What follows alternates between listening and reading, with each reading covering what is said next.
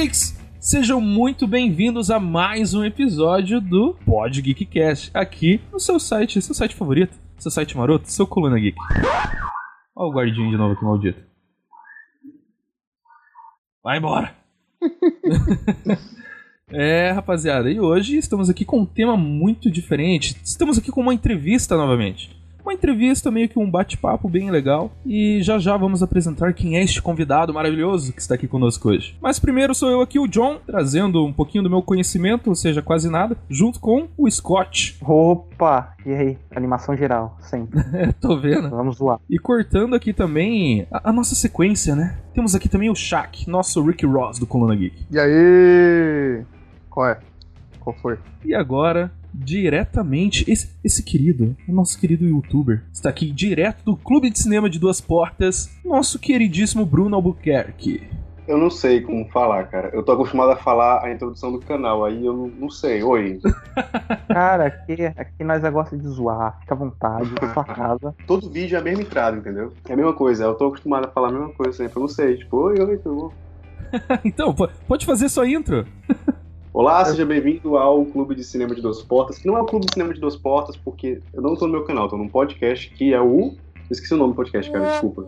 Que é isso, cara? O quê? Cara... Eu não acredito.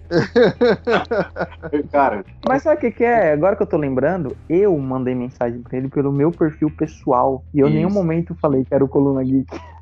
Tu mandou o link, mandou o link, só que eu abri lá e tinha, tipo, tinha podcast, aí tinha quatro podcasts. Aí eu não sabia qual que era. Ah, sim, é, nós temos, nós temos uma gama. É o Pod Geekcast, é isso, né? Tá, tá no Coluna Geek, Coluna Geek é mais tranquilo. Pronto. É, mas isso somos, somos nós. Então, a proposta do podcast de hoje é ter essa conversa sobre cinema em geral, além de conhecer mais sobre o canal do Bruno. Então sobe, sobe a trilha e vamos para o cast. Olá, seja muito bem-vindo ou bem-vindo ao Clube de Cinema de Duas Portas. Eu sou Bruno Albuquerque e eu assisti a Rogue One, uma história Star Wars e que finalmente faz jus ao nome prelúdio de Star Wars, diferentemente dos outros três primeiros filmes.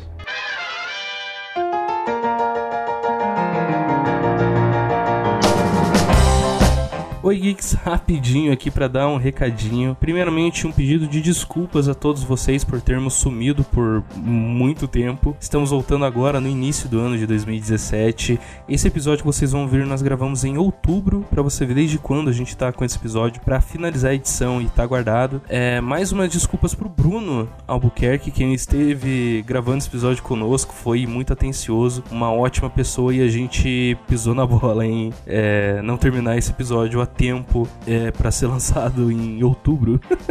então, desculpe. Como eu disse, voltamos. Então podem aguardar que esse ano a gente não vai falhar. Vamos tentar trazer episódios aí na nossa periodicidade anterior, né? A cada 10 dias. E durante o primeiro mês vocês já vão notar algumas diferenças na nossa escala de episódios. Terão um projeto novo e um projeto voltando. Então aguardem e apreciem que esse é o ano do Coluna Geek. Até mais. Compartilhe o episódio!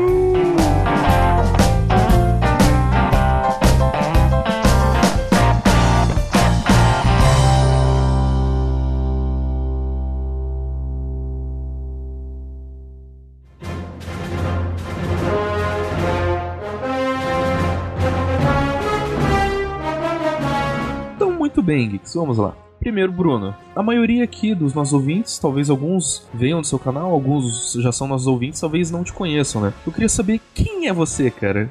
A gente comentou que você vem do canal do Cinema de Duas Portas, né? Mas quem é você? Então, é, eu sou o Bruno Albuquerque, eu tenho 20 anos, criei o canal há dois anos atrás, 2014, e hoje, quem é o Bruno hoje, né? Eu sou produtor de visual, eu trabalho numa empresa que a gente faz vídeos pra internet, eu também trabalho, fora isso, com tudo que você imaginar, já fiz videoclipe, já fiz, já fiz vídeo de moda, já fiz propaganda política, eventos, eu fiz um monte de coisa. Eu trabalho com produção de vídeo de uma maneira geral, pra pegar essa grana e investir em cinema daqui a pouco. E eu já tô com muito equipamento, já já, só falta o tempo para poder fazer os filmes. Então eu sou produtor de visual, é, fotógrafo e tudo isso profissionalmente, né? Eu sou da Acessine, que é a Associação Cearense de Críticos de Cinema, sou da, do Conacine, sou palestrante do Conacine, que é o Congresso Nacional de Cinema, e eu escrevo sobre cinema desde os meus 12 anos de idade. Então eu tô escrevendo sobre cinema há 8 anos Aprendi muita coisa por conta própria, muita coisa por conta do Pablo Vilaça. Conheci o Vilaça, fiz o curso dele, o cara é foda pra caralho, ele é meu ídolo. Roger Ebert também é outro cara que eu me espelho muito. E o Bruno é esse cara que não gosta de Interestelar.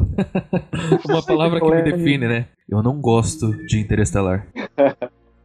eu sou um cara que não gosta de Interestelar e sou apaixonado por Clube da Luta. É meu filme favorito há muito tempo ele é meu filme favorito. Então ah, é sim. uma coisa que me define. E tipo, toda conversa que eu tenho, eu meto alguma frase do Clube da Luta no meio. É, é a minha religião. Assim. E aí, cara, e você disse que desde os 12 anos você já escreve sobre cinema, mas então. De onde surgiu? Tipo, pô, cinema, isso é legal, eu quero falar sobre isso. Eu quero passar a minha visão do que do, do dessa película para todo mundo, para todo mundo ver que é isso que talvez o diretor tá tentando passar a questão de roteiro, quero falar por que, que esse filme é bom contra esse que é ruim.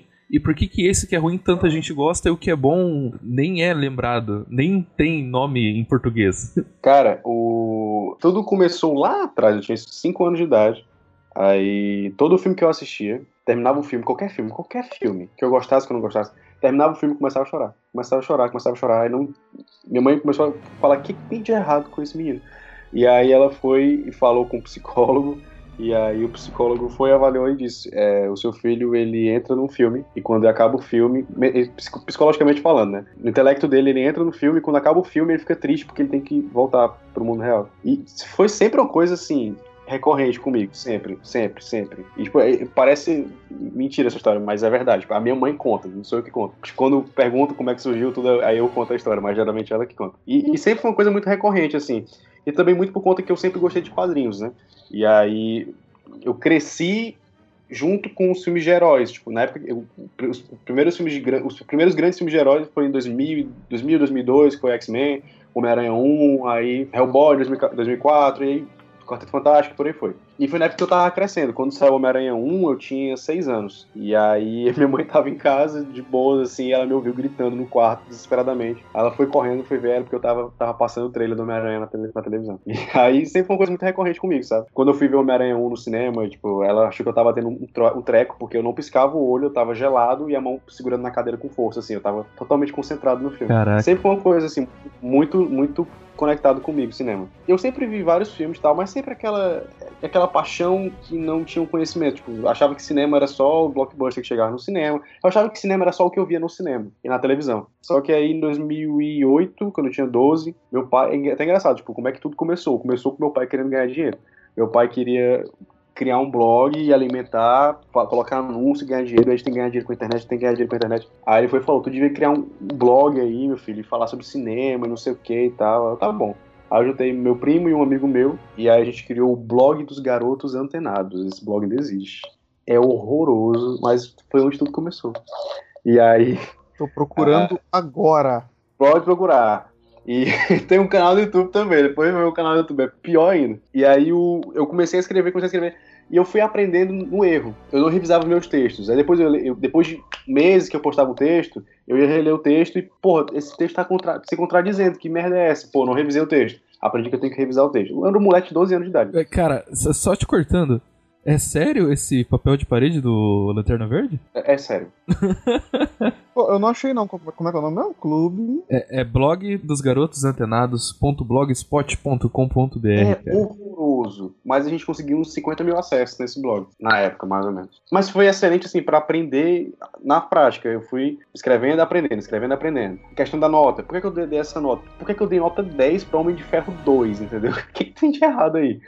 É, e aí eu fui aprendendo, escrevendo, aprendendo, relendo os textos. E foi um processo, né? Fiz vários outros blogs, vários, vários outros blogs, estão todos no ar, nunca tirei nenhum do ar. Escrevi para outros blogs. Aí chegou 2014 eu falei, porra, por que, que eu não faço um vídeo? Eu tinha necessidade de falar um monte de coisa que eu, que eu queria mostrar, sabe? Eu queria estar do lado de uma tela e falar, ó, isso aqui que o diretor colocou aqui foi para isso, isso e isso. É, esse corte que ele fez aqui é, é para indicar isso e tal. E eu não conseguia fazer isso no texto. Eu poderia fazer, mas, primeiro, o texto ia ficar grande. Segundo, é, eu ia levar tempo escrevendo isso para tentar explicar em palavras uma coisa que eu podia explicar visualmente.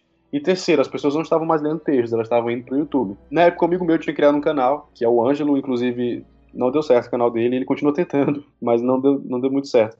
E aí ele me chamou para editar o canal dele, porque na época eu tinha um cineclube no meu colégio, e aí a gente fazia uns vídeos para divulgar e tal, e eu editava os vídeos, eram uns vídeos bem toscos, bem toscos. E aí ele me chamou para editar, eu comecei a editar e eu vi, pô, por que, que eu não crio o meu próprio canal no YouTube? Aí eu editei uns quatro vídeos dele e falei, cara, não vou mais poder editar teus vídeos porque eu vou editar os meus. Aí não, de boa, tranquilo. Eu fui, e na, mais ou menos na mesma época, eu conheci o. Não, foi um ano atrás, um ano an antes disso, eu conheci o canal do Chris Stuckman que é um youtuber americano maravilhoso de cinema. Assim, para quem sabe inglês é ótimo. E tem quem tem inglês básico, eu acho que consegue acompanhar, sabe? As ideias dele. Ele é muito bom, ele é super dinâmico, ele passa o conteúdo que ele quer passar. E ele tinha uma área no canal dele chamada Explicado e Analisado. Que eu, eu me encantei, eu, porra, é isso aqui que eu quero fazer, bicho. É exatamente isso que eu quero fazer. Na mesma época, o Vilaça começou a fazer uns vídeos analisando os filmes só que ele do lado da, da, da, televisão passando o filme, né? E o caralho, é isso daqui, bicho. Eu tenho que fazer isso, eu tenho que começar a fazer. E aí eu tinha acabado de ver o Homem Duplicado. Que, que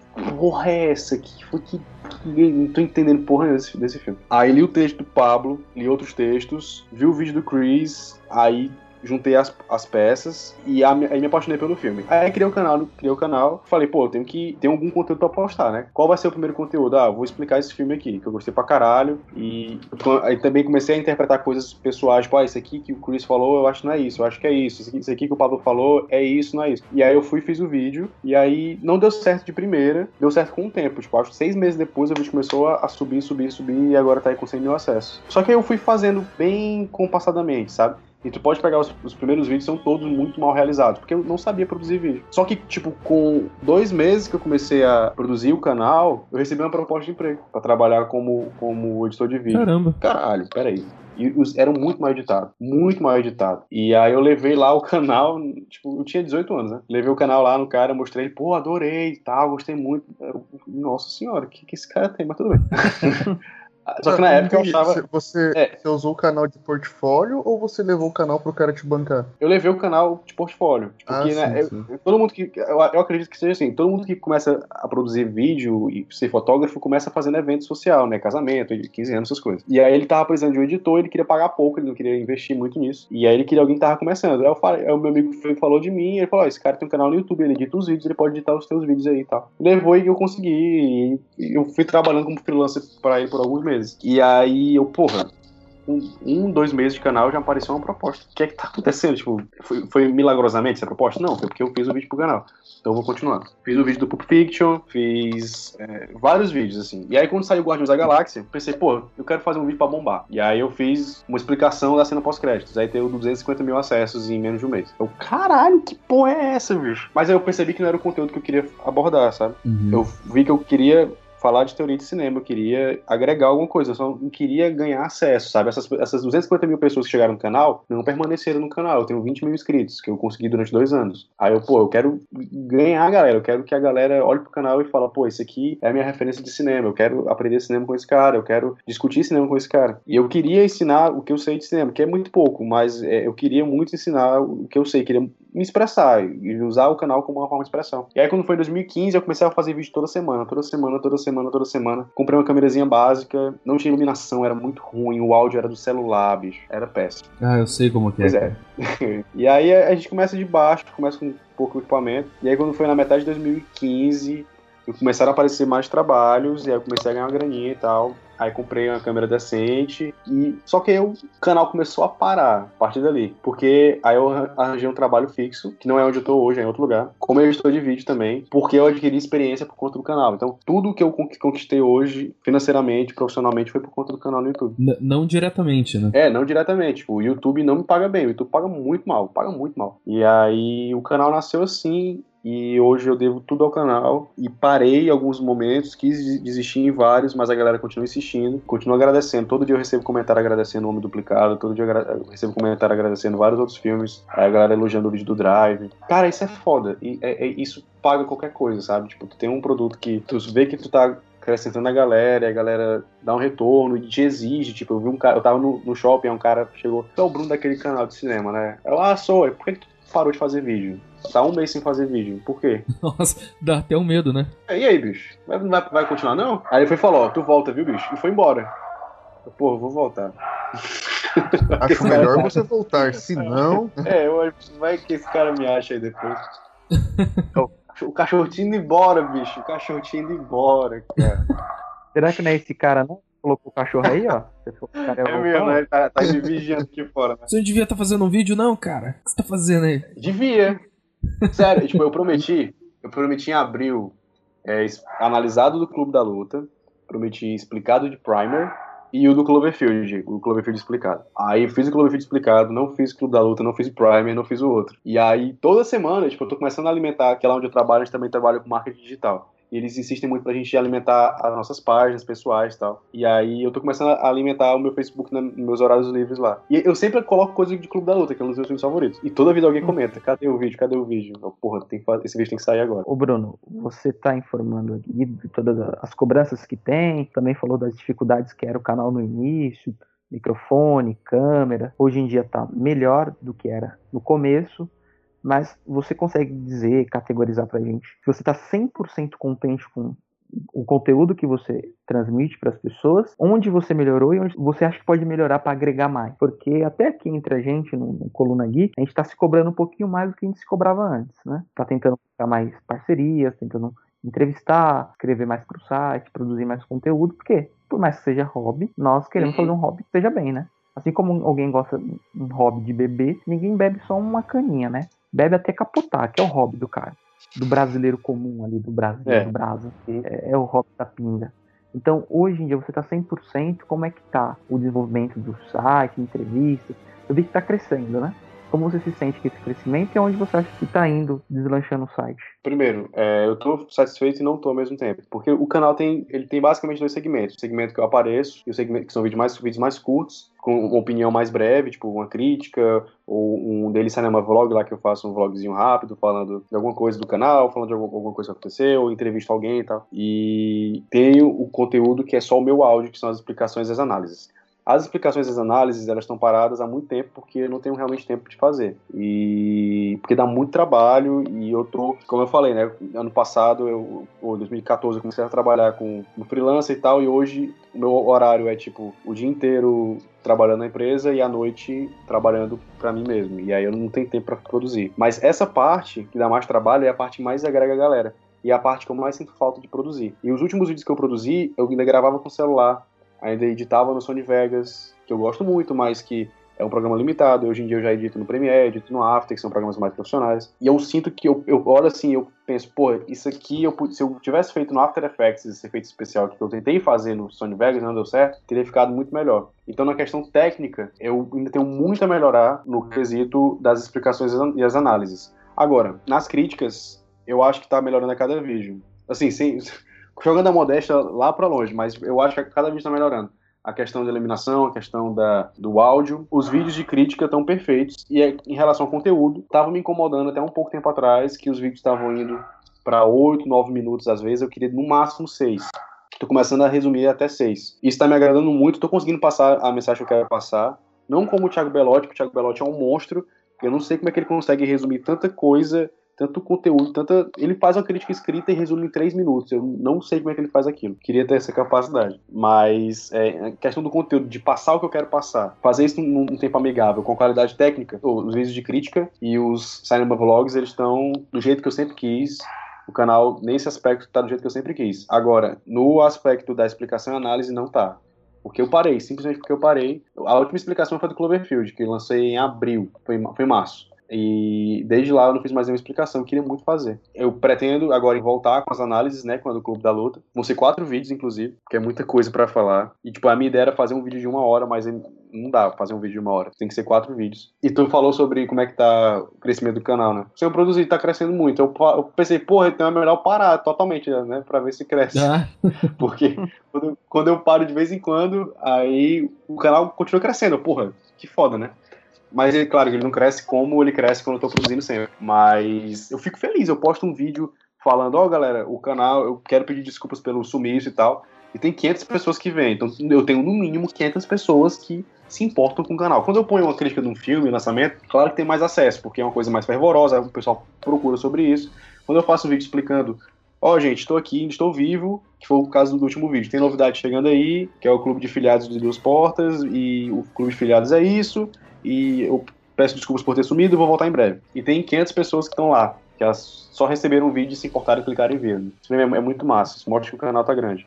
Mas fora isso, bicho, eu já recebi prêmio do prêmio, ó. Recebi brinde do Megapix, já recebi brinde, brinde do da Dark Side Books, recebi oito livros da editora Vestígio, que são os livros do Hitchcock, dois livros do Hitchcock, um livro do Curte na Vila Doidado e um livro do Independence Day. E alguns é para sorteio, alguns deles vão, vão pro, pro clube de filiados. Caramba. Depois eu vou falar sobre isso. Não sei se vocês conhecem o, o jornal O Povo. Eu acho que não. Ele é muito famoso aqui no Nordeste. O povo não. Pois é, ele é o maior site de notícias do, do Nordeste. Aí eles me convidaram para ser parceiro deles e tal. Ó. E, pois é, participar dos eventos e tem uns vídeos meus que eles publicam no site deles, tá? É bem legal. Cara, eu sei que entre maio e julho eu recebia e-mail toda semana, assim, da galera querendo mandar brinde e tal. Aí tem a Mixito Camisetas, que é parceiro do clube de filiados também, que me mandou camiseta do Star Trek, do De Volta pro Futuro. Ah, a Quadros também, que é uma empresa do, do tio meu, que aí ele também me deu uns quadros para divulgar, e ele também é parceiro do, do, do clube de filiados.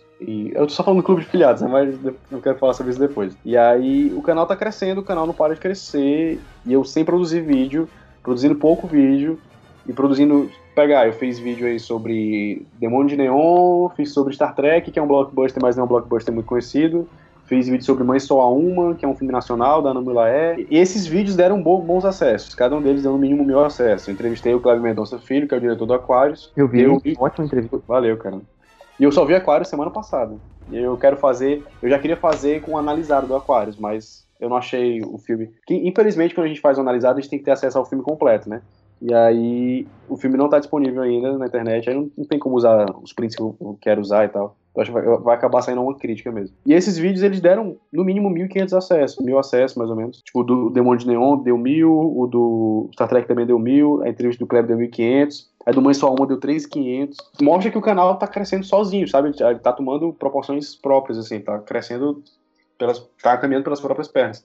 O Conacine também, que eu dei uma palestra lá de graça, e aí o pessoal veio falar, ó, sua palestra foi uma das mais, mais aclamadas, a gente quer pagar você para fazer outra palestra. É o puta que pariu, que, que é isso, cara? Não, nunca fiz isso antes. Então é um negócio louco, assim, tá? Várias coisas acontecendo. Teve essa palestra agora na FACET que eu dei, que é a faculdade 7 de setembro aqui do, de Fortaleza. E é isso, cara, o canal tá crescendo aí, tipo. E toda, toda vez que algum amigo ou qualquer pessoa aleatória manda mensagem falando, eu quero começar um canal e tal, eu falo, começa, cara, vai, produz, faz, mas não, tem, não pode parar, tem que continuar. Parou, mas volta, e tem que botar pra frente, que uma hora vai dar certo. Que legal, cara. A gente sempre torce assim pro cinema. Eu, principalmente, eu- do grupo aqui, eu sou mais cinéfilo, né? Do, Uhum. do pessoal do Pod Geekcast. Não à toa eu gosto muito de Sérgio Leone, Kubrick, Alfred Hitchcock, Zack Snyder. Mentira. Sacanagem. Porra, cara.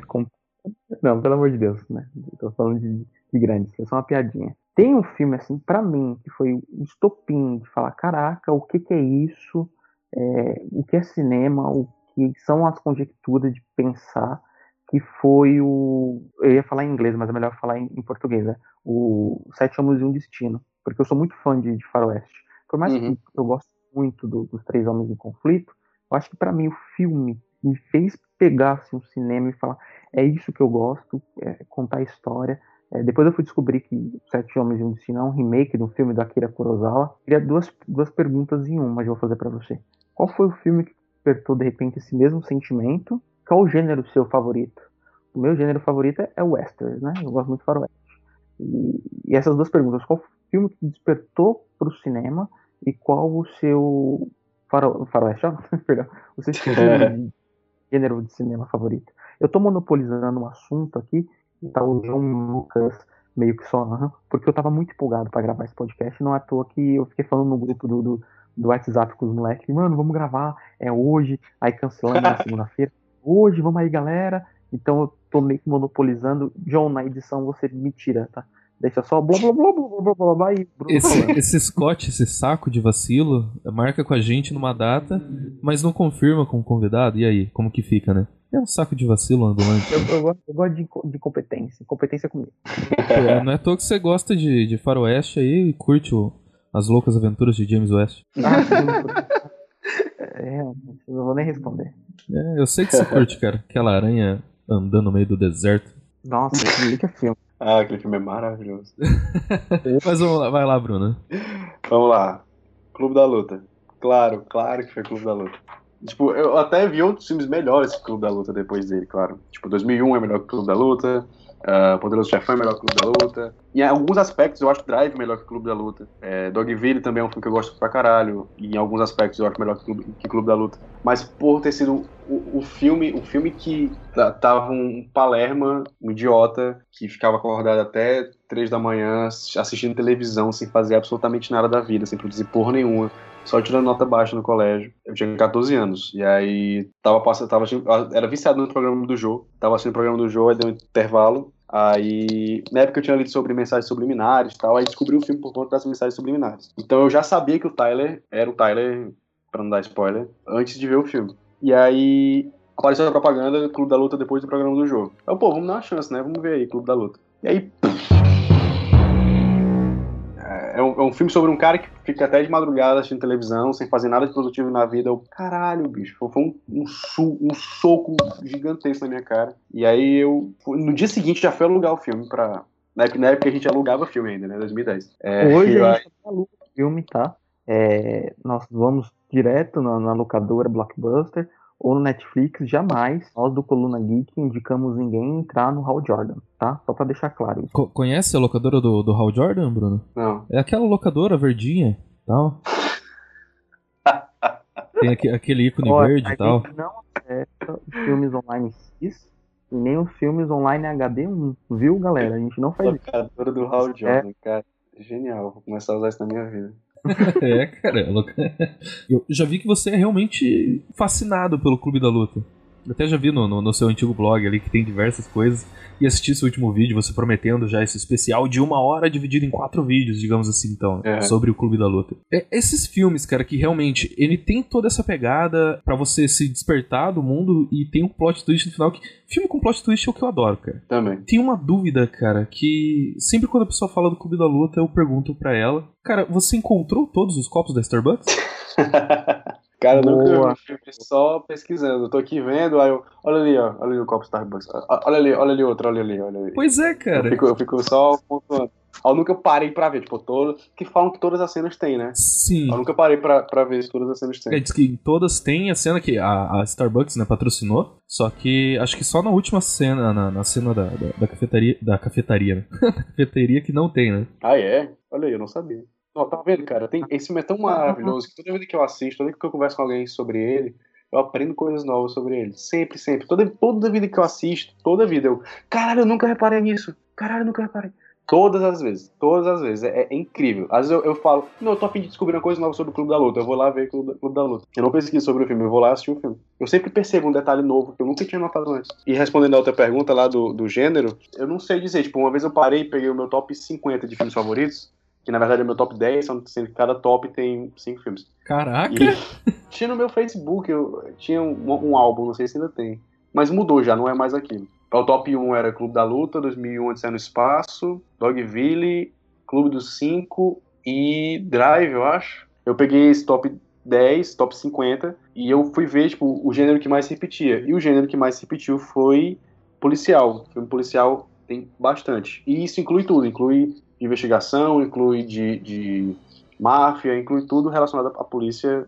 Eu não tenho nenhum fascínio por polícia, mas é uma coisa recorrente, assim, tipo, história de detetive eu acho fenomenal. Não, não consigo falar, tipo, meu gênero favorito é esse. Talvez seja ficção científica, mas tu pegar, tem poucas ficções científicas no meu, meu top 50 lá, mas são grandes ficções científicas e eu tenho uma paixão muito grande por, pelo gênero. Mas eu não saberia dizer exatamente o gênero específico. Filme bom para mim independe de gênero, e aí eu acho que serve qualquer filme, de qualquer gênero.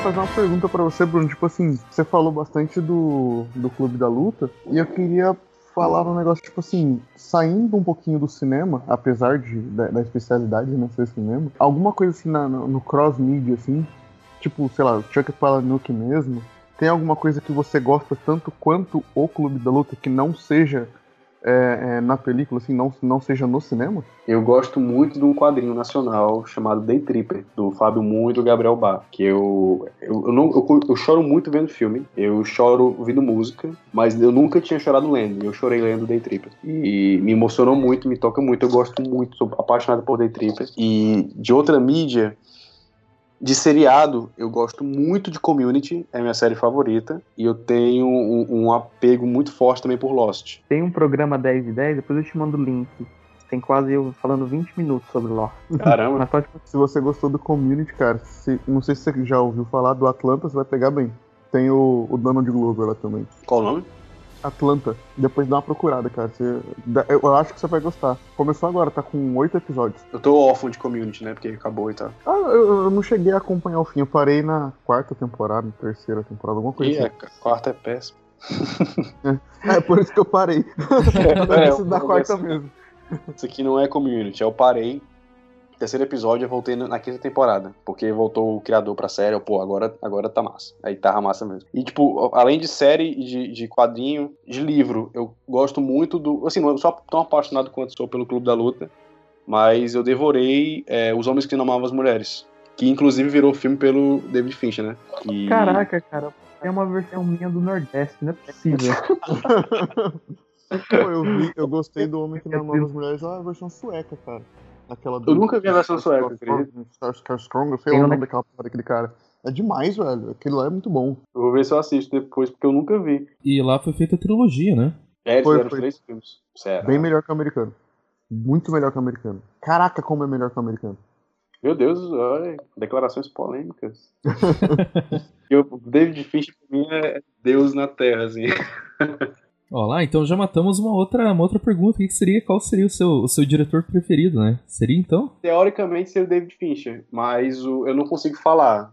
Eu sou apaixonado pelo Fincher, sou apaixonado pelo Kubrick, sou apaixonado pelo Nicholas Winding Refn, gosto muito do Denis Villeneuve, né, do Homem Duplicado, do Suspeitos, agora vai sair a chegada dele também, que tô louco pra ver.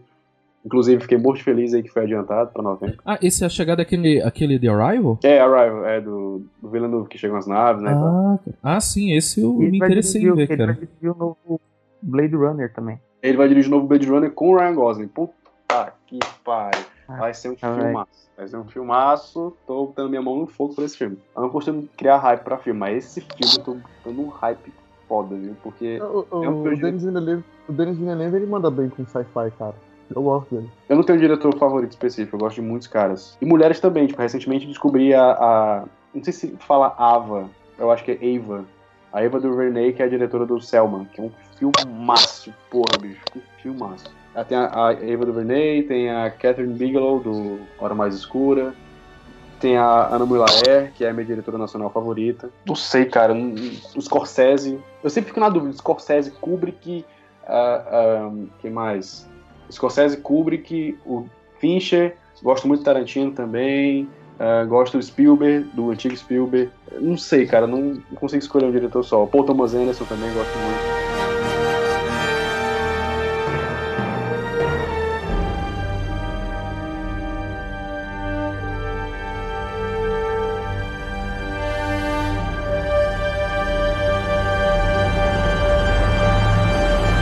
Começar com polêmica, o, o Bruno. É, o nosso amigo que não está no cast, o é, Rafael Peregrino, ele informou que você não gostou do regresso.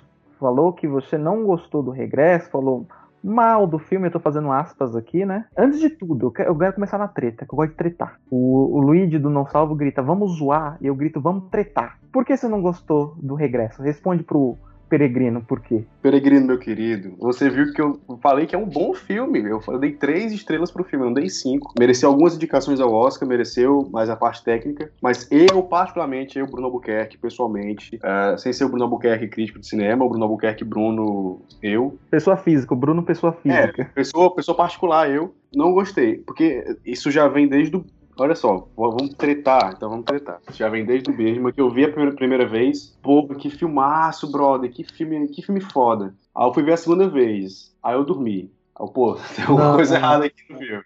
Dormi no filme.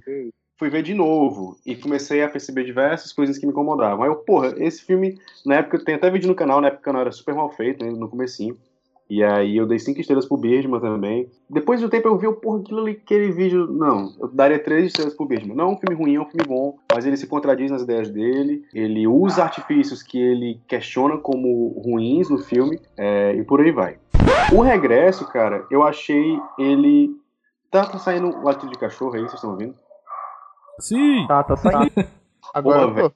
Foda, a noite todinha essa porra desse cachorro calado agora. Normal, cara. É. Regresso. Ele é um filme tecnicamente muito bom e é isso que eu acho que ele se sustenta muito, na técnica e na atuação do DiCaprio. Vamos tretar mais. Pra mim, o DiCaprio não merecia o Oscar por esse filme. O DiCaprio ganhou aquele Oscar porque ele, ele tava merecendo ganhar um Oscar há muito tempo. Ele, eu também acho que ele não, não foi uma das melhores atuações dele. Na minha opinião, o Lobo de Wall Street ele tava muito melhor. Exatamente. Ah, aquela baba lá era verdadeira, cara. Nem vem. Cara, Ó, era já, já logo falo. Primeira pessoa que concordou comigo desde o cast do Oscar, tá? No cast do Oscar eu falei as mesmas palavras que o Bruno. Leonardo DiCaprio não mereceu este Oscar. Muito Tá bem. pode. É isso aí. Sabe por quê? Eu vejo assim, é, a fase que tava o Lobo de Wall Street concor- competindo contra o clube de compras da Ala, né? Era, era um, um prêmio importante para ser dado, né? Tratando Sim. de assuntos não só importantes como paradigmas sociais, né? Uhum. Você tira da sua meiuca de conhecidos, ali que talvez tenha uma doença ou uma forma específica. A doença que eu tô falando é a AIDS, né? um Uhum. comportamento de gênero específico a qual ele se identifica, ou qual ele é, você trabalha com esse grupo de pessoas. Então você, naquela época, ter dado um prêmio para aquele filme era extremamente importante para a conscientização social. Certo? Então eu achei merecidíssimo ali o Clube de Compras Dala. O melhor, é, e o Matthew McConaughey como ator. Ele realmente ele incorporou muito bem o ator. O Leonardo DiCaprio estava ótimo no Lobo de Wall Street, não tem o que falar. O Regresso é um bom filme, mas não é uma boa atuação. Tem momentos que você vê ele babando igual o Lobo de Wall Street, toda aquela busca por vingança, por, por justiça, na verdade, né? O filme trata muito de justiça. Por mais que tente, tente falar de vingança, ele é um pouco justiça. Por mais que as duas andem lado a lado, né? No contexto do filme. Mas ele, tinha que ganhar um Oscar, porque se ele não ganhasse, ia ser uma loucura. Mas eu acho que existem atores muito melhores que o Leonardo DiCaprio que não ganham um Oscar. Por exemplo, Jake Gyllenhaal. Eu acho ele melhor. Sim, Ryan Gosling com certeza. Gosling tava ótimo em Ryan Drive. Gosling, ah, eu amo o Ryan Gosling. É, eu acho que eu e você, nós somos fãs de Drive. Demais. Eu, eu gosto muito. A atuação dele é perfeita. Ele lembra muito o Homem Sem Nome do- dos filmes do Sérgio Leone. Pouca expressão, com pouco posicionamento na tela, mas que rouba a cena pelo diálogo, quando precisa, pelo toque, pelo olhar. Os jogos de olhares que existem naquele filme, difícil, dificilmente você acha sem ser em faroeste. Aquela brincadeira que faz com a... Esqueci o nome do garotinho agora, me deu um branco. Mas aquela brincadeira de olhares que eles fazem entre os dois, antes do o- o personagem do Oscar Isaac entrar em cena no filme, é muito de personagens se estudando em filme de faroeste. Não sei se você concorda comigo. Sim. Não parece um pouco isso? Se estudando? É como se Então, eles ele é estivessem um- se conhecendo através do olhar, né? Sem- é, é, sabe quando você tem um amigo, uma namorada, um, um parente que você tem um convívio há muito tempo e você troca só ideia, só por olhar, é aquilo. Sim. Então, eu tô Sim. dando toda essa volta pra dizer do regresso, né? Pra você ver que loucura que é. Mas assim, é, teve uma boa atuação, não, não- não tem como se negar. Mas, mas, você tem todo o seu contraponto aí. Se quiser concluir sobre o regresso, fica à vontade. Eu discordo de ti no que tu disse que não foi uma boa atuação. Eu acho que foi uma boa atuação. Eu só acho que foi uma atuação fácil. É, Deitar e rolar e gritar, qualquer pessoa, assim, eu, eu- ok, há diversas circunstâncias. Eles estavam num lugar muito gelado, eles estavam numa situação complicada, é, tinham pouco tempo para gravar, tem todo, todo o esquema da produção em si, enfim. Mas deitar, rolar e gritar, se jogar no chão, espernear, qualquer ator, qualquer ator bom, no mínimo, faz. E aí, é, é isso que guia a atuação do DiCaprio no regresso. É bom, o cara, é a melhor coisa que o DiCaprio sabe fazer é gritar, espernear, e- enfim. Mas, é, não é uma atuação memorável. Tipo, todo mundo lembra da atuação do DiCaprio no Lobo de Wall Street, mas nem todo mundo lembra da atuação do DiCaprio no Regresso. As pessoas lembram do Regresso pelo filme completo, pela obra toda. Eles não lembram especificamente pela atuação do DiCaprio. Enquanto o Lobo de Wall Street você lembra claramente. E isso que tu falou do, deles premiarem é, o, o Clube de Compras Dallas, porque pela importância e tal, isso é uma coisa muito recorrente no Oscar, né? Tipo, mostra como o Oscar não é um prêmio de cinema, ele é um prêmio de mercado. Eles estão premiando filmes de acordo com que a indústria cinematográfica ela, ela vai se movimentando. Por exemplo, naquela época, tipo, tipo como tu falou, tinha, tinha, essa necessidade da conscientização. E tu vê que cada ano eles estão premiando filmes assim. Uh, o Birdman é um filme sobre a indústria do cinema, então ganhou o Oscar de melhor filme, ganhou o Oscar de melhor diretor, porque é um, é um filme sobre, sobre a indústria. E que critica a indústria. Então, é como se a academia estivesse falando: ó, oh, a gente sabe que a gente tem uns probleminhas, então vamos premiar um filme que fala dos nossos problemas, pra gente parecer humildão e tal. Enquanto nesse ano eles premiaram um filme que é um excelente filme, que é o, o falar Spotify, o Spotlight, é. é, que é um excelente filme, mas que perdia de 10 pro Mad Max, que merecia disparadamente muito mais que ele, mas ganhou por conta dessa questão da necessidade de reafirmar uma ideia que ainda acontece, que são os casos de pedofilia pelos padres é, das igrejas católicas, mas que está meio esquecido no, no, tempo. E, e, eles fazem isso por uma questão social, e sempre você pode ver, todo Oscar tem uma, uma, uma questão social, né? Tipo, tem um filme com questão social. E a, o Clube de, Contra, de Compras de Dallas foi um deles, esse desse ano foi 12 anos Spotlight, de escravidão. 12 anos de escravidão, que eu ia falar, e ganhou o Oscar também, sendo que vários, vários jurados do, da academia não viram o filme, porque eles sabiam que eles iam ser chamados de racistas, porque nunca tinham premiado um filme sobre negros e tal, enfim. Mas voltando ao regresso, é que eu adoro falar sobre o Oscar, adoro, adoro falar sobre essa questão de que é um prêmio da indústria, porque há toda essa glamorização do Oscar, né, que, ah, é o melhor filme do ano, não tem nada disso, é o prêmio da indústria. E uhum. o, regresso, o Regresso, ele é um bom filme, mas ele, ele se baseia muito na técnica e principalmente na fotografia dele. Eu, eu acho que até falei no, no vídeo que o, o, é um filme do, do Lubeski, né, que é o diretor de fotografia. Porque eu só vejo direção de fotografia, eu não vejo direção, eu não vejo. Uh, o som do filme é problemático. Em diversos momentos eu não, não sei o que, é que eu estou ouvindo, eu escuto vários ruídos, eu escuto. Uh, uh, é difícil entender o que os atores estão falando. E eu, eu, eu, não, eu não vejo ali um, exatamente uma. Como é que eu digo? Um porquê daquele filme existir, sabe? Tipo, o que é, qual é a mensagem que aquele filme especificamente ele quer me passar? Tipo, um filme que é muito odiado e que eu adoro muito é o Only God Forgives, que é do diretor do Drive, né? Que é o, o Nicholas Windhef. Que é um filme ah, paradão. Eu também apenas Deus perdoa, né? Exatamente. É, eu gosto muito desse filme. Ele é muito parado, ele é muito calado, ele é muito estranho. Tipo, você tá no, na Tailândia acompanhando um clube de boxe e o, o, irmão do dono do clube é, ele, ele violenta um menino até a morte. E aí um cara vem e mostra, entrega esse irmão do, do Ryan Gosling nas mãos do pai da menina que foi morto pro cara matar ele. E, tipo, que porra é essa? É uma série de coisas assim, é uma série de coisas que, que você, a princípio, você vê aquele amontoado de informações que parece que não vai levar a lugar nenhum, né? São vários. Exato. No começo Exatamente. começa muito picotado, né? É, é várias informações de história e vai se juntar e vai até o final, juntos, lado a lado. Isso é muito Isso. bom. Ele é muito metafórico, ele é muito simbólico, cara. Esse cachorro tá me tirando do céu. Acontece. Enfim, retomando. Só, só, fazendo, só fazendo um adendo que o Bruno falou ali sobre o, o áudio do regresso e tal. Eu acho que a única coisa que chama atenção nele, cara, é iluminação e fotografia mesmo. É. E, e sobre o áudio, cara, puta, tem, tem umas falas do Tom Hardy que estão piores do que a do Bane, velho. Que não dá para você Isso. entender o que ele tá falando. Porque já é um problema da fala dele, né? Já é um problema. É, um problema é, ele não sabe falar. Não, ele não sabe falar. Isso daí já tá todo mundo conformado, ele não sabe falar. E aí tu Mas, tem um diretor cara, que não consegue extrair uma fala dele. É, é problemático, cara. É, e tipo, a, a galera não, não enxerga isso. Tipo, eu não lembro qual foi um amigo meu que me falou que o, o, o Inharito é uma farsa e que daqui a pouco as pessoas vão perceber que não é uma farsa. E eu, eu concordo com ele. Tipo, o Inharito, os filmes dele são muito enfeitados, muito enfeitados. E é isso que me incomoda muito no Regresso. Ele é um filme muito enfeitado, ele é um filme muito mostrado. Estou aqui dirigindo o filme, olha aqui, ó. Isso aqui é um filme, gente, olha isso aqui, ó. E eu acabo saindo da narrativa o tempo inteiro.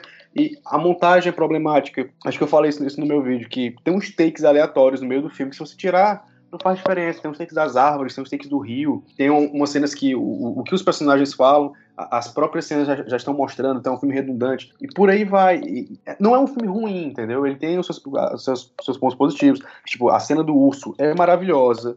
O Lubeski e o Inharito sabem fazer planos sequências deslumbrantes. É, a atuação do DiCaprio é foda. A, a história é, é, muito interessante. Tipo, é um cara que foi traído por todo mundo, viu o filho dele sendo morto na frente dele pelo, pelo amigo dele e tal. É, é, uma história que te convence e que te faz seguir o protagonista até o final. Então, é, é um, é um ponto chave importantíssimo no roteiro. O roteiro te convencer a, a, acompanhar o protagonista ou algum personagem até o final, independente do que ele faça, independente do que aconteça com ele, você tá lá acompanhando dele, junto com ele. Então o filme ele, ele te causa essa empatia com o personagem, te guia até o final, que é importantíssimo. Mas ele tem todos esses probleminhas que eu falei, né? Problema técnico, até na parte técnica que ele, é, ele é deslumbrante, ele tem outros problemas técnicos, técnicos como o som, ele tem problemas técnicos como esse, esse enfeite megalomaníaco do Inharito, que ele é muito egocêntrico, todo mundo sabe disso, que ele falou lá que o filme tinha que ser visto no templo. Porque ele, ele, ele gosta de ficar mostrando que ele tá dirigindo o filme. E ele não precisa fazer isso, entendeu?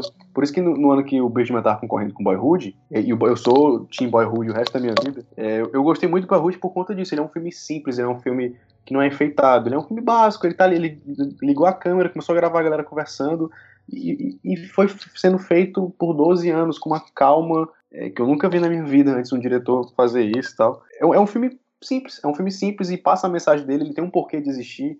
Tem vários detalhes escondidos, como por exemplo, a menininha que ele era afim no colégio, lá no começo do filme, é a mesma menina com que ele termina o filme junto, é, é, é cheio dessas coisas. O Regresso não, o Regresso é tudo muito estampado. Se Boyhood tivesse sido dirigido pelo Inharito, ele teria feito questão de deixar bem claro que a menina que o, o, o menininho conheceu quando ele tinha 8 anos de idade, a mesma menina que ele tá namorando aos 18 anos. Ele ia fazer de algum jeito, de mostrar, ia fazer um flashback para mostrar que aquela é a menina e tal. É isso que, é esse é o meu ponto com o regresso é o meu ponto com o Inharito, sabe? Ele é, ele é muito mostrado, ele tem que mostrar que ele tá dirigindo o filme, sabe? E eu acho que o cinema, ele pode ser isso, mas ele não pode ser sempre isso, o tempo todo, toda cena, todo take. Isso me incomoda muito. Só concordando com você sobre os planos do regresso, a princípio, quando eu comecei a assistir o filme, eu achei que eles iriam utilizar esses elementos de plano sequência na história. Porque tem um filme que usa as mesmas vertentes, os mesmos planos sequências, os a, a mesma contemplação da natureza, mas tem um significado que é a árvore da vida do Terence Malick. Eu, o que eu pude interpretar de todos aqueles planos, do universo,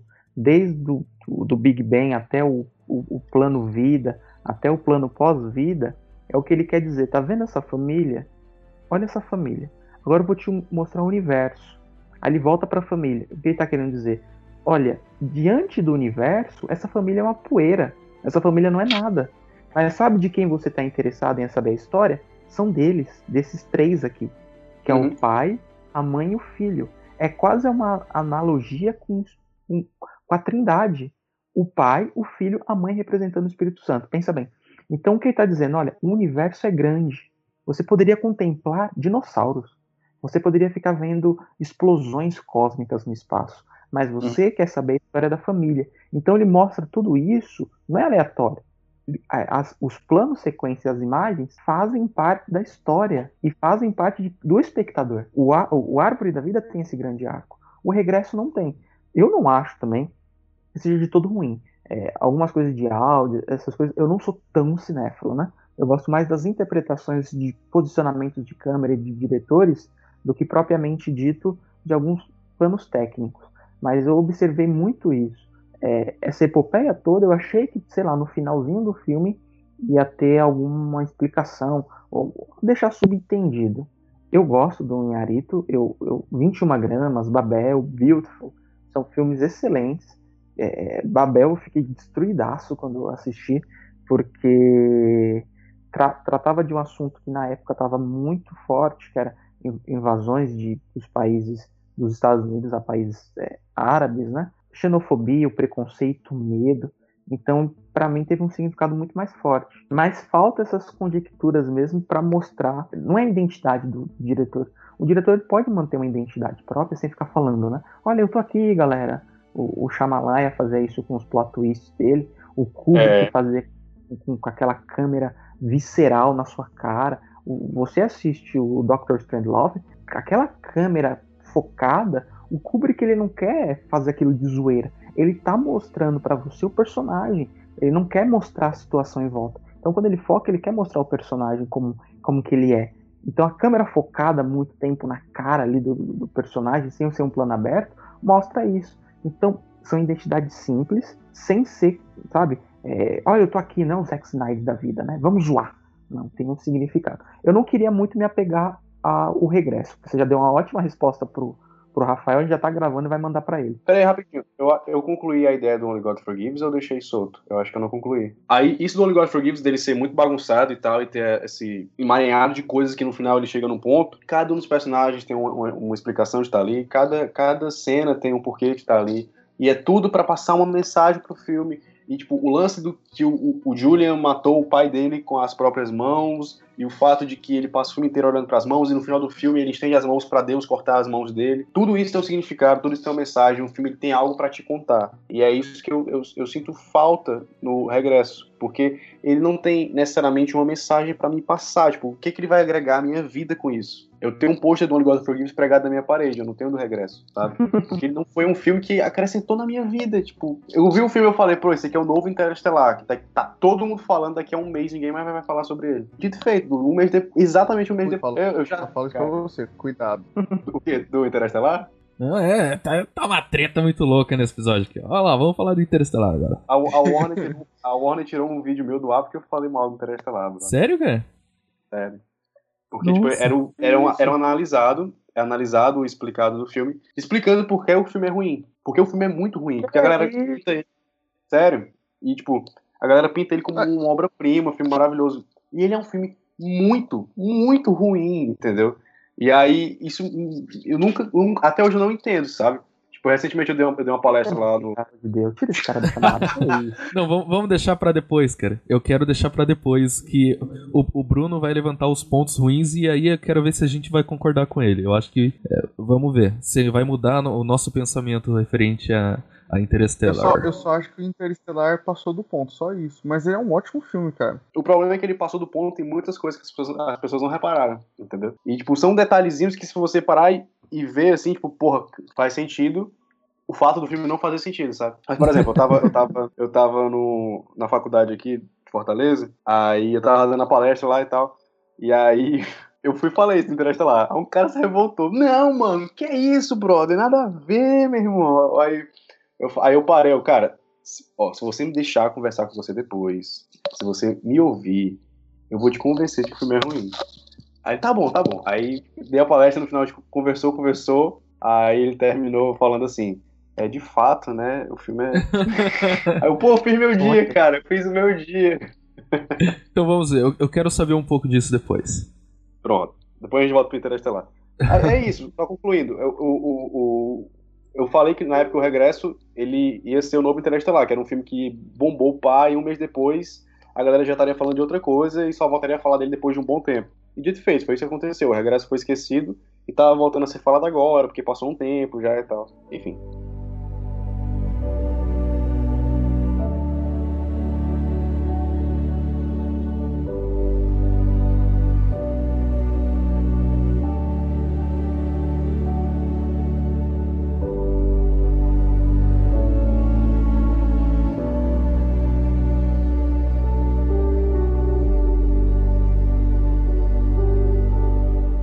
Gostaria de falar com você, você e o youtuber.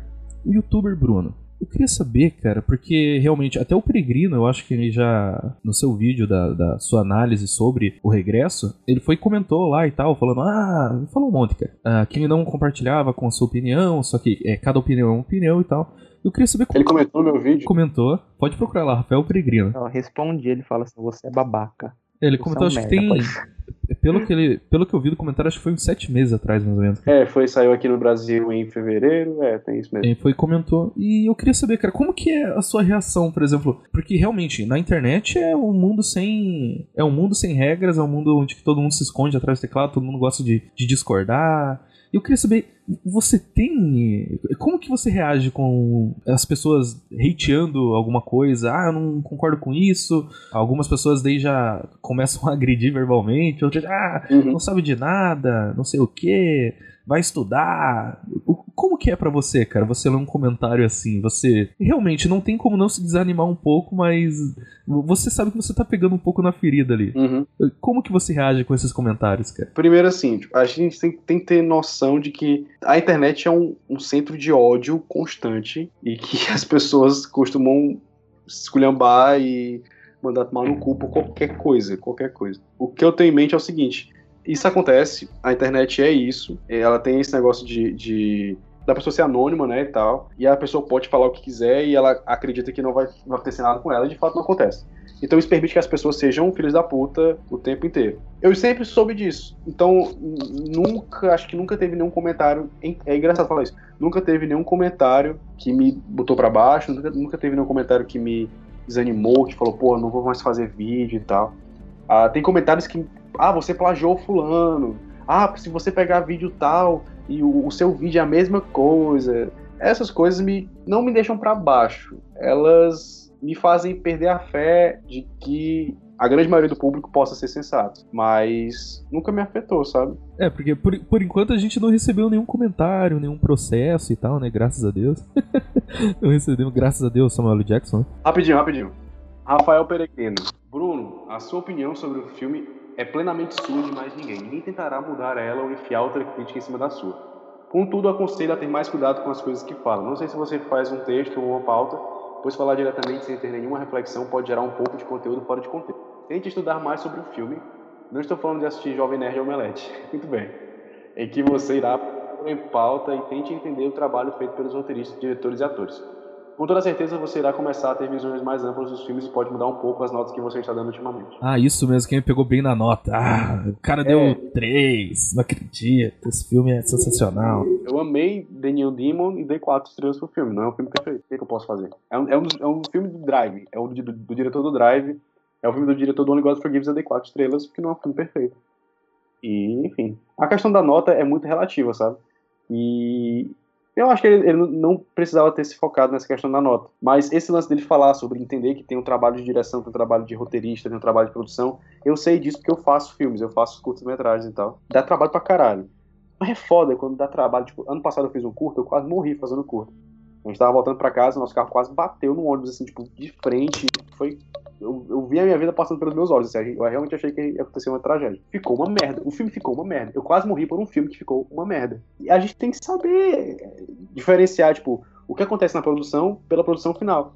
Entendeu? Então, eu acho que ele. Eu entendo o que ele quis dizer, tipo, a galera se esforça pra caralho, gasta dinheiro pra caralho no filme. Mas se o, se o resultado não for plausível, não for competente. No caso do, do o Regresso é um filme competente, é um filme bacana, mas não é um filme perfeito. Eu, eu, eu meio que não, não me influencio por saber como é que o filme foi feito para dar nota pro filme, sabe? Mas eu gostei, assim, foi super respeitoso, então, Peregrino, ó, muito obrigado pelo seu comentário, cara. Eu nunca lhe respondi, porque, enfim, são muitos comentários, mas estou aqui lhe respondendo. Muito obrigado pela sua sensatez, não, muito obrigado. Não vou me rebaixar seu nível. Pode falar, filho. Por isso você não respondeu. Pode falar.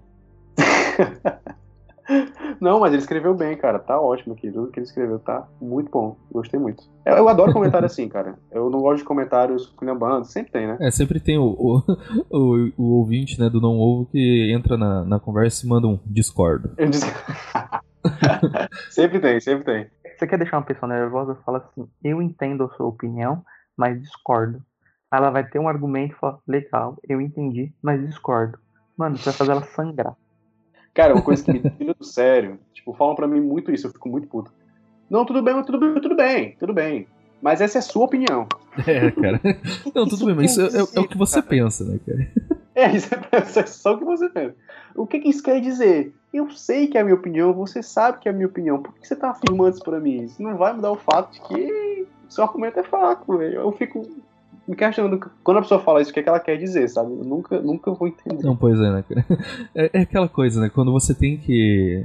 Pelo menos isso é o, é o meu pensamento, olha o tipo, né? Já se justificando. Quando uma pessoa quer criticar a outra, por exemplo, eu vou e faço uma crítica sobre um filme, é, construo tudo, é, é, analiso o filme, revejo, revejo e trivejo, e aí a pessoa vai e chega e manda ah, um discordo.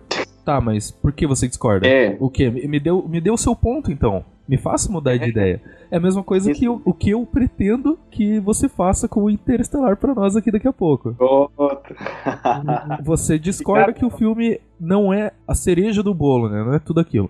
Eu tenho uns problemas também com a parte final, eu, ah, sei lá, hum. cara.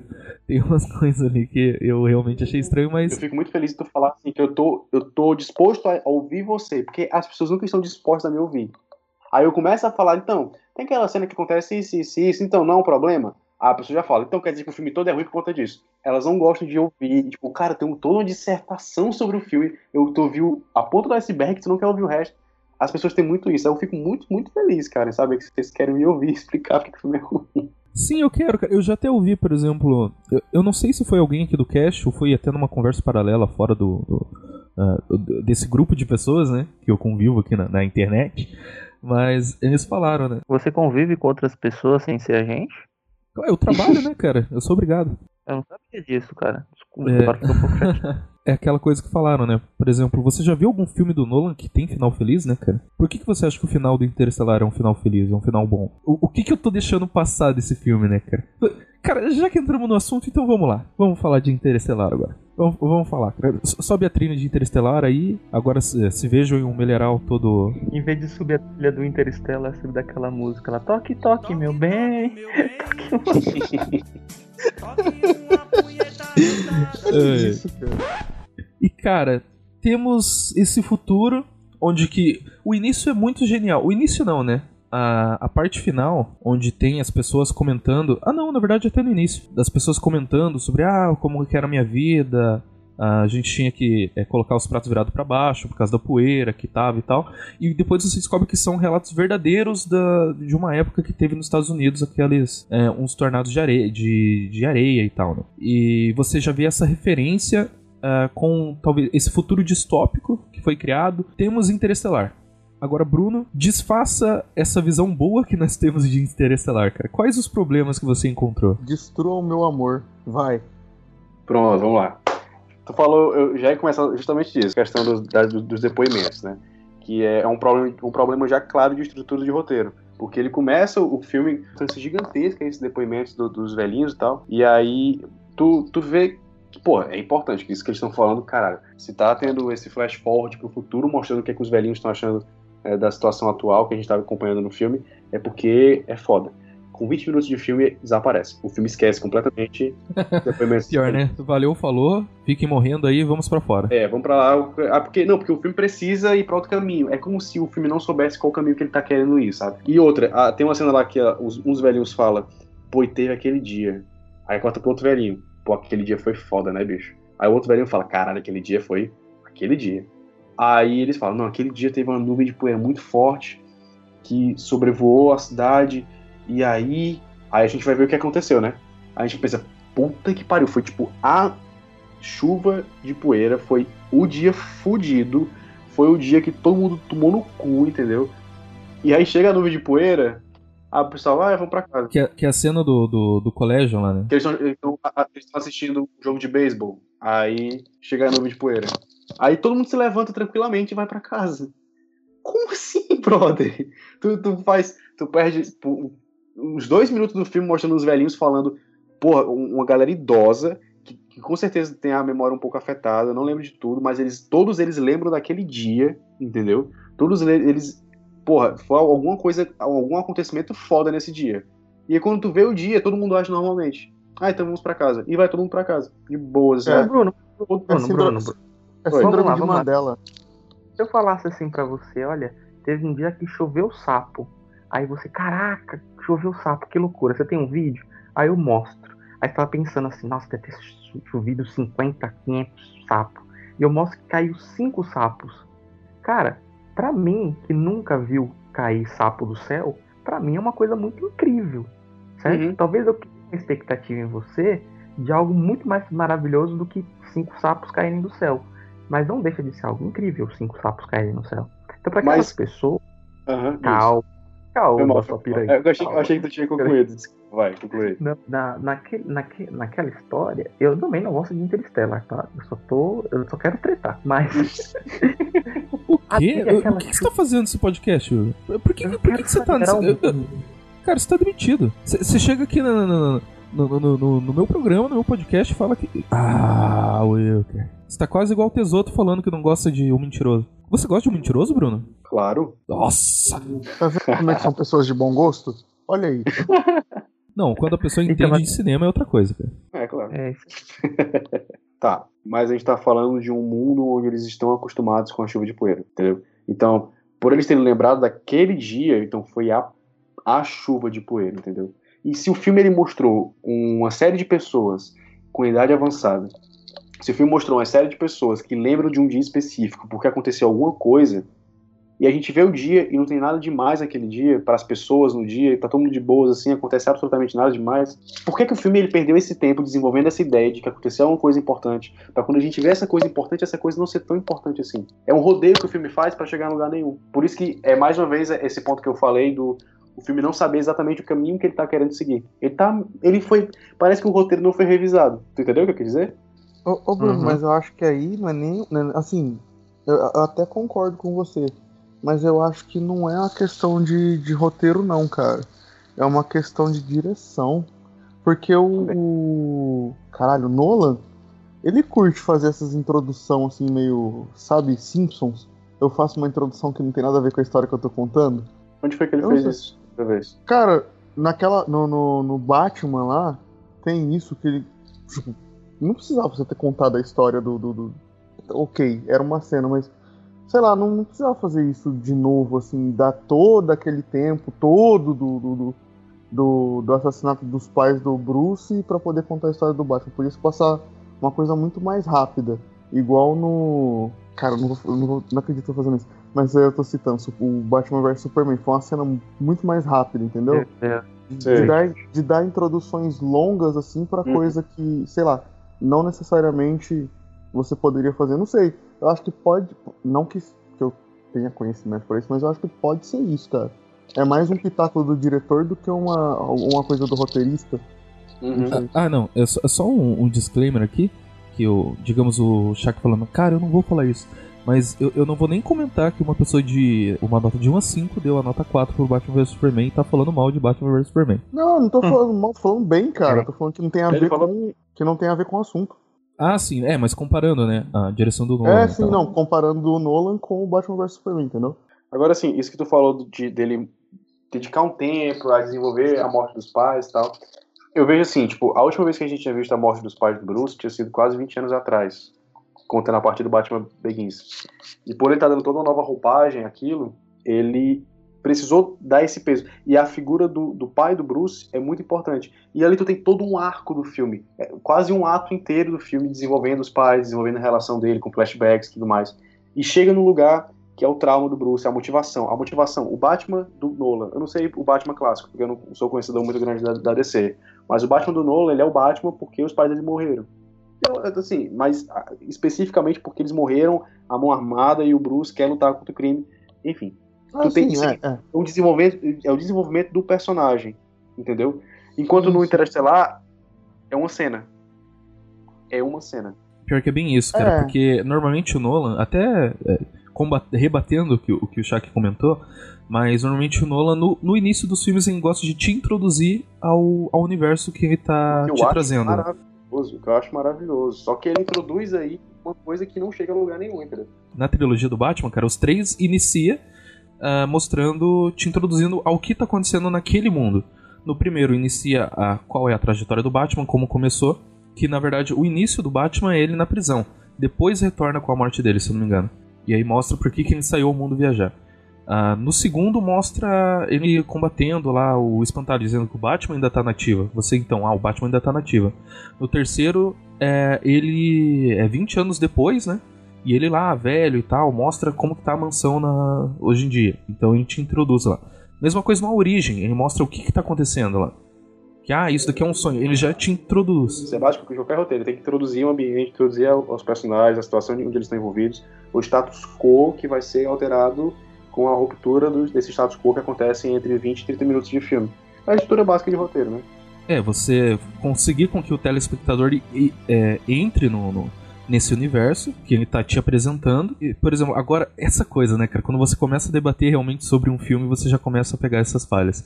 E realmente, no início do Interestelar, ele, te, ele vai te mostrando toda essa roupagem de como tá o mundo e realmente tem esse gancho pra, tipo, até aquele dia e, por exemplo, como eles já estão acostumados, tipo, eu até entendo, ah, o pessoal foi andando normal, deu a sirene lá que tá vindo, chegando uma outra tempestade, e o pessoal vai indo pra, porque a verdade é da rotina deles, né? E realmente você não vê um, um digamos, um, um, pânico depois do que acontece aquilo, né? Por exemplo, poxa, é uma chuva, é uma chuva, só que é a chuva dele. A chuva, é. Então, por exemplo, depois deveria gerar um pânico, alguma coisa, mas realmente passa meio, meio batido, né? Além de mostrar que aquilo não, não, Aquilo só é apresentado para mostrar, tipo, ó, o mundo tá, tá, tá, uma merda, cara. Então agora a gente tem que sair daqui. Exato. E, e, tipo, essa cena, ela já puxa um outro problema do filme, que é um problema recorrente do Nolan, que é a mise-en-scène dele. A mise-en-scène é o, o, o, que tá em cena, em francês, né? Que é como o diretor ele organiza. Isso parece detalhe, parece besteira, mas é, influi totalmente no, no, como a gente vê o filme, né? E, tipo, vai ter uma parte lá no, no vídeo do, do, Clube da Luta que eu vou explicar como que o, o, Fincher, ele conta pra gente, lá no começo do filme, que o Tyler é o que ele é, para não dar spoiler, com a mise-en-scène. E ele conta lá no, na primeira cena que o Tyler aparece, ele, ele, conta pra gente que o Tyler é o que ele é, só com a mise-en-scène, mas enfim. É, e é como os personagens estão distribuídos no espaço geográfico do filme, ou naque, naquele espaço que a gente está vendo ali. E o Nolan tem um problema gravíssimo com isso há muito tempo, de deixar vazar na cena coisas ridículas, como um cara lutando sozinho no Batman 3, um cara caindo no chão sozinho também no Batman 3. Nesse filme ele tem problemas graves, como o, os robozinhos lá que parecem um monolito, que eles andam, andam, e aí eles têm que chegar num lugar que você olha assim e você pensa, pô, aquele robô é ergonomicamente complicado e talvez ele não chegue ali. Aí o Nolan corta para outro canto, quando a câmera volta, o robô tá lá em cima já, entendeu? Ele faz isso várias vezes. E mas nessa cena específica, ele introduz um personagem, ele brota do chão, do nada. Quando eles saem lá do, do estado de beisebol, eles entram no carro, o Matt McGonaghy, a Murphy, o avô dos meninos e o outro filho, né? São quatro pessoas, eles entram no carro, vão para casa. Chega em casa, tá tendo lá a, a chuva de poeira e tal. Descem o avô e o filho. Ficam no carro o Matt McGonaghy e a Murphy, beleza? Quando o Matt McGonaghy sai do carro, ele pega a Murphy, coloca o casaco dele por cima dela, surge uma quinta pessoa nessa cena, um velhinho aleatório. Vocês podem rever essa cena agora, vocês vão ver esse velhinho lá. Que é ele quem coloca os dois para dentro. E não é o avô das crianças. Você vê o avô na porta esperando por eles. Esse velhinho vai acompanhando o Matt McGonaghy até a entrada. Quem é esse velhinho? Caraca, até me arrepiei aqui, cara. É um fantasma. Vai ver, vai ver. Eu fiquei, pô, não... será que é alguma coisa que o Nolan colocou ali pra. Não, não é nada. É só uma pessoa aleatória que brotou da cena. Eu acredito que possa ter sido algum personagem que foi cortado do filme, talvez, não sei. Mas é simplesmente um personagem a mais que aparece num corte pro outro do filme. O que porra é aquela, entendeu? Eu, caralho, como é que o cara faz um filme de 200 milhões de dólares e deixa passar isso, sabe? Se vocês quiserem ver a cena agora, tá lá. Tá cara, tá lá eu, eu, eu, nunca percebi isso. Eu vou olhar, peraí, peraí, peraí, é que eu vou ver. É uma, é uma cena muito rápida, é uma cena muito rápida. E aí tem essa cena, tem outros problemas, como, como eu falei da mise-en-scène que ele corta para outro canto para ele disfarçar alguma coisa que ele não sabe mostrar, como por exemplo, ele consegue criar uma porra de um, buraco de minhoca maravilhoso, gigante, do lado de Saturno, e quando a câmera, a, a, câmera, quando a nave vai entrar no buraco de minhoca, ele corta para onde? Para dentro da nave, porque ele não sabe como mostrar isso visualmente. Ele sabe mostrar o buraco de minhoca, mas ele não sabe mostrar a nave entrando. E eu me, fiquei me questionando por que, que ele não sabe mostrar a porra da nave. E eu até hoje me questiono por que, que ele não sabe mostrar? É só, sabe? Eu não sei se, se faltou teoria científica para ele, porque ele, ele, é muito metódico, ele precisa da, da teoria científica por trás de tudo para explicar, para mostrar visualmente uma coisa baseada na ciência e tal.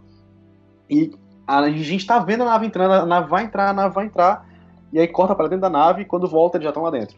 E ele faz isso diversas vezes, ele faz isso com os robozinhos e tal. Mas o fato mais gritante, mais mais brá do filme é o próprio a, o próprio plot do filme, que é o quê? A gente descobre, aqui vou dar spoiler do Interestelar, né? Quem estiver ouvindo vai ver o filme, não sei, enfim. É acho que já viu o filme, né? É, que eles. O que é que é basicamente o filme? São os humanos do futuro ensinando aos humanos do presente como se salvar, como eles se salvaram. Correto? Correto, né? Aparentemente sim. Aparentemente. Aí eu pergunto uma coisa para vocês. Vocês estão numa rua muito movimentada, vocês querem atravessar essa rua. O desafio de vocês é atravessar a rua. Vocês têm que chegar lá e vocês não estão conseguindo. A rua não para de passar carro, não para, não para. Vocês têm que passar ali naquele momento. Até que vocês veem uma brecha entre um carro e outro, assim, tipo, um espaço de tempo que vocês olham, pô, se eu der uma carreira aqui, eu vou conseguir. É, vocês têm essa expressão aí, carreira? Não, né? Uhum, dá uma corrida. é, uma corrida, pá. E aí, pô, se eu der uma carreira aqui, eu vou chegar lá rapidinho. E aí tu vai, aí tu, no meio do caminho, tu descobre que não tá dando certo, dá uma desviada, desvia um carro, desvia do outro, chega no teu objetivo passou por dificuldade, tu viu teu objetivo lá do outro lado, pô, tem que chegar ali. E tinham várias dificuldades, e tu foi, e no meio do caminho tu enfrentou outras dificuldades e tudo mais, chegou lá. Massa, tu concluiu teu objetivo, tu já salvou, tu conseguiu fazer o que tu queria fazer, que era atravessar a rua. Há necessidade real de você voltar no tempo para te contar como você fez? Se você já automaticamente iria fazer. Cara, É um loop depende. É um loop eterno, cara. Você vai fazer aquilo em algum momento. Se você voltar no tempo e você se assistir, você vai se ver chegando lá do mesmo jeito. Não, depende, porque se por um acaso, aí, no caso, a explicação que eu vou dar vai cair num furo de roteiro se ele for usar esse tipo de explicação. Mas é tipo assim, se por um acaso aconteceu alguma coisa que poderia gerar uma segunda ou uma terceira linha do tempo, que precisa da explicação de como se fazer para se salvar, ou no caso de como, como fazer para atravessar a rua, você sim precisaria voltar, sei lá, Uhum. Dessa vez, você terminou de atravessar a rua, você fez um jetpack, volta e você se empurra pra você ir pelo caminho correto, tá ligado? Hum, Ou, ou, no caso, conversa por uma biblioteca que não faz o menor sentido. Mas, é, mas se, se acontece algum fato, por exemplo, sei lá, é, em uma, sei lá, se você não voltar no tempo, o, o, o McGonagall morre e ele não consegue explicar e todo mundo morre, tá ligado? Ou a, Uhum. a Murphy morre, não sei, qualquer coisa do tipo assim. Seria um furo de roteiro você não explicar isso pra explicitar o motivo de você voltar no tempo. Mas é, é, é uma possibilidade, entendeu? Entendi. Só que o que tu falou, o que tu falou que seria um furo de roteiro também, né? O lance do. Ah, se fosse uma outra linha do tempo, né? E tal, coisa que tu falou, né? Sim, sim. É, no no Só- caso, eu digo, um acontecimento que geraria uma nova linha do tempo. Sei. Só que lá é uma linha do tempo só, né? Então, tipo, é um loop eterno. É, é, é esse meu questionamento, sabe? Se é um loop eterno é, e, a- e o- os humanos vão sempre chegar lá, por que, que eles precisam voltar no tempo pra ensinar eles mesmos a como chegar lá, entendeu? É o meu questionamento. E, tipo, não só isso, mas também a forma como eles fazem isso. Eles têm tecnologia suficiente pra poder voltar no tempo, criar um buraco de minhoca gigante e, tipo, eles conseguem manipular o centro de um buraco negro pra poder mandar o cara para colocar no, no hipercubo pra depois mandar ele de volta pra onde ele tinha vindo. Por que, que eles mandaram o buraco de minhoca por um sistema com 12 planetas, sendo que eles poderiam mandar de cara pro planeta que dava certo? Porque que se eles tinham tecnologia pra man- criar um buraco de minhoca no passado, por que é que eles não conseguiram simplesmente mandar a mensagem pro, pros cientistas pra eles se salvarem? Entendeu? Assim, é uma boa colocação. Eu acho que eles não, não assim, tinham a, tinham a tecnologia, mas não dominavam a tecnologia. Por isso que eles jogaram o, boneco de, o buraco de minhoca, tipo assim, vai chegar, vai chegar, vai chegar, caralho, caiu aqui, deixa eles usarem, tá ligado? Mano, eles têm a tecnologia pra te fazer entrar num buraco negro que vai te dar acesso a todas as tuas memórias. E eles não têm tecnologia pra enviar uma informação de uma equação pro passado, entendeu? Por isso que eu falei que o final do filme é cagado. Se não Exatamente. tivesse, se não tivesse o final, se o filme terminasse ali no, no, no, no, no McGonagall caindo dentro do buraco de minhoca e você no o que será que aconteceu, puta, era o filme perfeito, cara. Entendeu? Uhum. Pô, Pra Ia mim, ficar- não sei. Pô, Ia ficar todo mundo. Eu acho que não ia fechar a história, mas ia ficar todo mundo, caralho, o que, que vai acontecer agora e tal. Ia deixar um- uma loucura em todo mundo. Eu juro pra você assim, eu adoro 2001, né? No final lá, o final é maluco e tal. E aí, quando eu vi aquilo, brother, é isso aí, era isso aqui que eu queria, bicho. É isso aqui que eu queria, essa loucura e essa exclamação toda, e é isso aí, cara. É uou, e, e lá desvendando e vendo. Eu- na primeira vez que eu vi o filme, eu gostei do filme. Assistindo, eu comecei a juntar os fatos. Pô, então são eles do futuro e tal, que legal. Aí o que, que o filme faz? Ele fala pra mim isso. Sendo que é uma coisa que eu estava vendo, eu estava olhando pro filme, estava juntando os pontos, eu sozinho. Eu estava gostando daquilo, eu estava gostando de pegar todos os elementos que ele jogou pra mim e descobrir sozinho que aquilo eram os humanos do futuro. Mas aí Então, o, é, o- Nolan precisa tá escrever no falando. roteiro, ele precisa escrever no roteiro. Somos nós, Star, somos nós que voltamos no tempo e nos salvamos. Ah, Puta, cara. Pois, pois é, né, cara? E esse é o É, problema. é isso que é o. Esse que é o. O, o, o ponto. Não é o ponto fraco, cara, é o defeito. É o defeito dele, É. cara. É do Nolan isso, né? É, é recorrente. E, tipo, em 2014, o cara fazia uma cena do, engenheiro desenhando para outro engenheiro o que é um buraco de minhoca, entendeu? Inclusive, eu adoro Stranger Things, adoro, amo Stranger Things. Mas tem um tiro no pé na série. É o episódio lá do enterro do Will, que o professor pega um papel e explica pra eles o, que é o submundo, sendo que todo mundo já sabe o que é a porra do submundo, entendeu? Esse negócio do, da- do, produto audiovisual, livro, seriado, enfim, ter que te desenhar, explicar, esmiuçar pra ti, sabe? Eu, isso me incomoda muito. Sendo que, assim, se, se for uma coisa muito específica, por exemplo, em Community, no primeiro episódio, no diálogo do Jeff com o, o, o professor lá, o Duncan, de psicologia, Ele explica, o Duca, mas o que, é que você tá fazendo aqui? Aí não, eu vim aqui estudar na, na, comunidade, na faculdade comunitária porque eu, eu descobrindo que o meu, o meu certificado de, de advogado era falso, eu preciso de um original. Pronto, no diálogo ele explicou rapidinho para resolver o problema. O cara parar o filme, desenhar, explicar e desenhar uma coisa. E, e assim, é uma coisa que no, no, community tu não sabe o que é. Tipo, o cara chegou lá o que, é que ele tá fazendo aqui? Aí ele explica, pá, massa. Enquanto no Interestelar é uma coisa que tu, com os elementos do filme, com o decorrer do filme, tu poderia falar isso pro teu público sem precisar escrever no papel, desenhar no papel e falar, tá aqui, ó. Entendeu? Nossa, é com certeza. Mas, cara, acho que é isso. Desconstruímos um pouco do, do Interestelar. Não sei se você quer adicionar mais alguma coisa. Eu ainda amo Interestelar. Ô, oh, cara, de boa.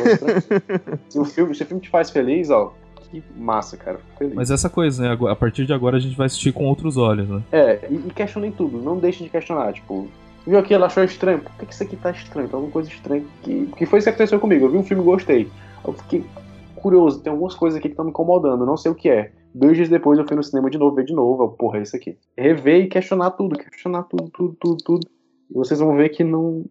Que o filme é repleto de defeitos. Que eu não falei aqui alguns outros, né? Tipo, tem muitos outros. Mas aí é um podcast só pra isso. Sim, cara, com, com certeza, cara. Nossa, você tá. Já, já vou deixar aqui o convite aberto para você voltar para falar tanto sobre Interestelar, talvez junto com o Peregrino, que é um dos mais, uma das pessoas que eu vejo que mais reverencio esse filme, e seria muito da hora colocar vocês dois aqui. Ele é um puta, ele é um puta entusiasta de Interestelar, cara. Ia ser uma conversa bem bacana. Sim, cara, ia, ia dava até pra ser um, um podcast combate, né? Cada um dando a sua opinião.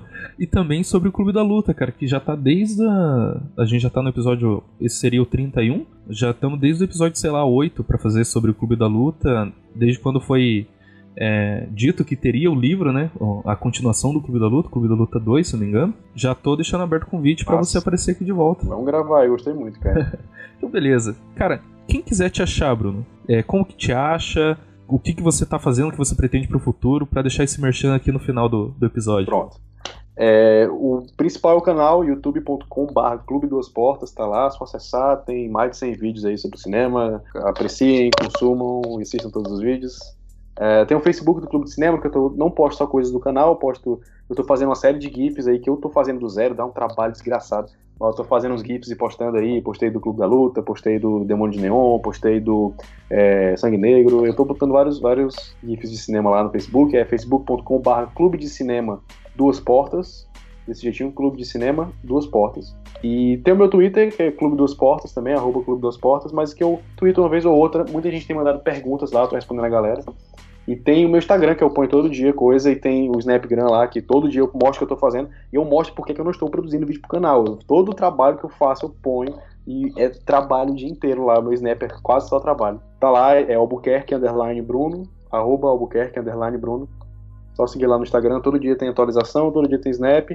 E os planos para o futuro, como eu falei lá no começo, tem o clube de filiados de Duas Portas, que eu fiz a parceria com a editora Vestígio, com a editora Darkside, com a Quadros, com a Estampar, com a Indie Store Brasil, com a Mix de Camisetas e estou vendo a possibilidade de fechar com o Cinépolis para dar ingresso de graça para quem for do clube de filiados, onde a galera vai auxiliar com é, 10 reais por mês, vai concorrer ao sorteio desse pacote, vai concorrer ao sorteio, sorteio do pacote com um quadro, com uma blusa, com alguns botões, alguns chaveiros, uma caneca, um livro da Dark Side e outro livro da editora Vestígio.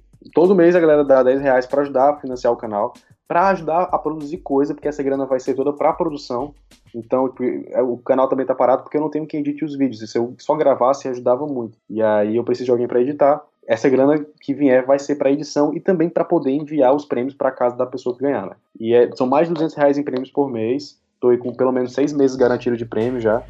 E é isso. O site é não está no ar ainda, mas eu não sei quando é que o pessoal vai estar tá ouvindo. Se eles quiserem, se eles se interessarem, é recorrente.benfeitoria.com barra Clube de Filiados Duas Portas. recorrente.benfeitoria.com barra Clube de Filiados Duas Portas.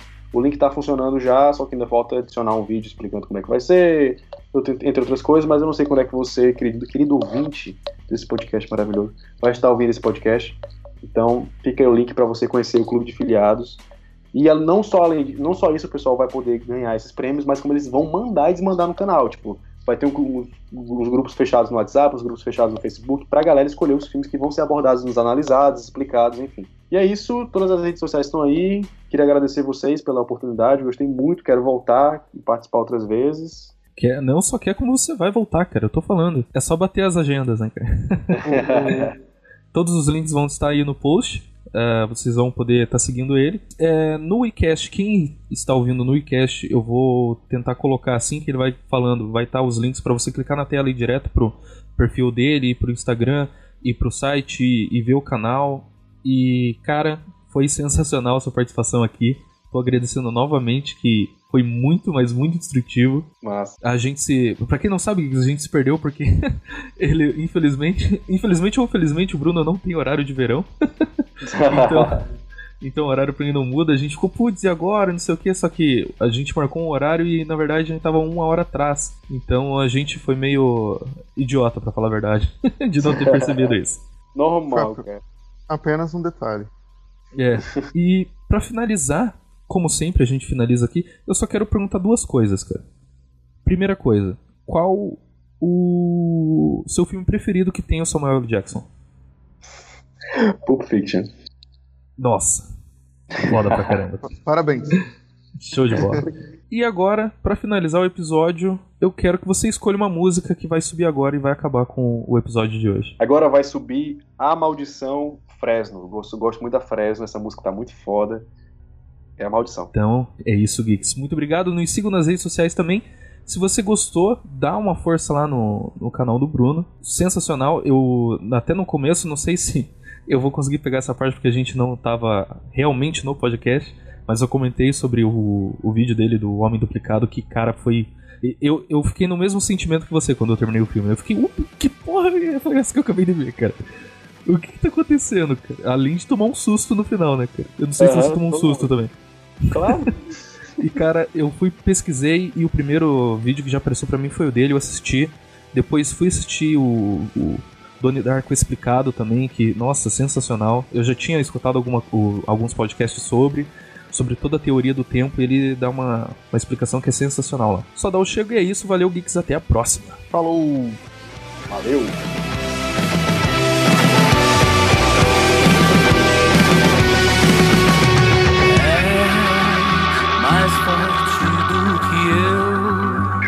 Peguei tudo que é meu e reduzi a pó.